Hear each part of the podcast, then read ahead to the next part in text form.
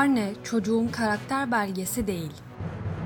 Pandeminin etkisiyle uzaktan devam eden eğitim ve öğretim yılı bugün sona eriyor.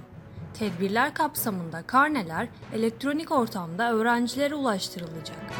Karnelerin öğrenci ve ebeveynleri için büyük bir anlam taşıdığını belirten psikiyatrist Profesör Doktor Nevzat Tarhan, karne çocuğun karakter belgesi değil, iyi ya da kötü notlar karşısında çocuğa karşı gösterilen davranışın aşırıya kaçmaması gerekiyor. İyi notlar için takdir, kötü notları düzeltmesi için teşvik edin. Yaz tatilinde çocuklara iki haftalık serbest zaman tanıyın. Tatil planlamalarını birlikte yapın, dedi. Üsküdar Üniversitesi kurucu rektörü psikiyatrist Profesör Doktor Nevzat Tarhan, karne heyecanlı yaşayan öğrencilerin psikolojisine ve ebeveynlerin sergilemesi gereken davranışlara ilişkin açıklamalarda bulundu. Küçük düşürerek özgüvenini zedelemeyin. Karnenin sadece bir kağıttan ibaret olmadığını belirten Profesör Doktor Nevzat Tarhan, karnenin hem çocuğun hem de anne ve babanın dünyasında çok büyük bir anlamı var. Çocuklar belirli bir süre verdikleri çabanın sonuçlarıyla karne sayesinde yüzleşiyor.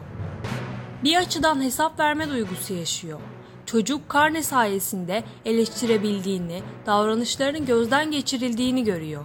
Belli bir dönemin sonucuyla ilgili yorum yapılacağı için başarılı bile olsa karne zamanında herkes kaygılanır. Aynı zamanda insanın biriciklik duygusunu da kaybetmemesi gerekiyor. İnsanların içerisinde küçük düşürüp karneye yanlış anlamlar yüklendiğinde çocuğun özgüveni zedeleniyor. Karneye ilgisiz kalan anne ve babalar da oluyor. Bu tarz davranışlar karşısında çocuk sevilmediğini ve değer görmediğini düşünüyor. Çocuk aileden takdir ve övgü bekler. Çok iyi karne getiren bir çocuk ebeveynlerinden övgü ve takdir almayınca motivasyonu düşer. Bu da çocuğun kişilik gelişimini etkiler. Karne çocuğun kişilik ve davranış gelişimini de etkiliyor, dedi. Karne çocuğun karakter belgesi değil. Tarhan çocuğun açısından karnenin anlamı hayatı öğrenmenin bir aracıdır dedi ve sözlerine şöyle devam etti. Karne çocuğun hayatının bir dönemindeki durumunun belgesidir. Çocuğun iyi veya dürüst olup olmamasının, sevilip sevilmemesinin bir belgesi değildir. Karnen kötü gelirse seni sevmem diyen ebeveynler sevgiyi çocuğa karşı silah gibi kullanıyor. Bu tarz davranışlar çocukta karın ağrısına sebep oluyor. Bu süreçte anne ve babaların çocukları ile iletişimi çok önemli. Kötü karne gelse bile çocuğun bu duruma üzülmesi ders aldığını gösterir. 10 dersi olan bir çocuğun 3 dersi kötüyse anne ve baba iyi olan 7 derse değil, kötü olan 3 derse odaklanıyor. İyi olan dersleri için çocuğu tebrik etmek, kötü olan dersleri için de telafi etmesi, çocuğu teşvik etmesi gerekiyor. Kötü karne bile olsa özgüvenini zedelemeden sonucu düzeltmek mümkün. Çocuğun çaba ve gayretini övmek, yanlış davranışları onaylamamak gerek. Kişiliğe değil, davranışlara yorum yapmak gerekiyor, dedi. Evdeki huzursuzluk okula yansıyor.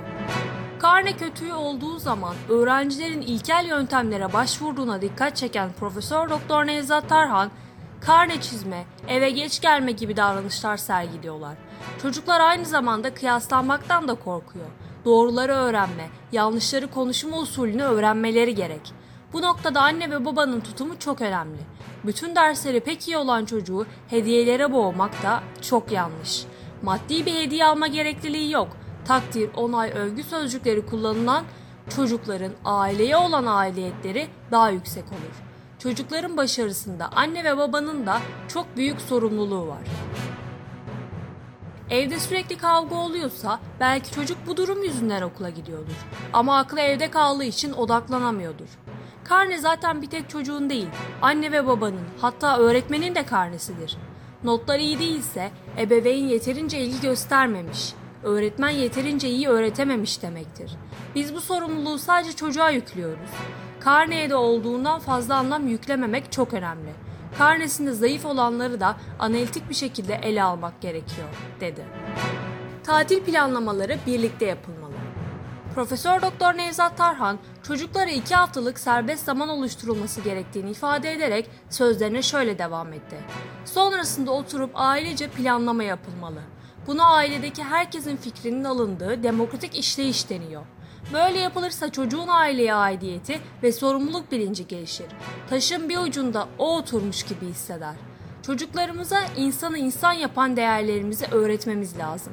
Çocukların yalan söylememeyi, dürüst olmayı, iyi olmayı da öğrenmesi lazım. Eğitim doktrinlerinin tüm dünyaya öğretilmesi şart oldu. Ama bunlar konferansla olmuyor. Deneyimleyerek öğrenilmesi gerekiyor. Yaz tatili bir fırsat olarak görülmeli. Planlama yaparken çocuklara özgür alan bırakmak da çok önemli ifadelerini kullandı.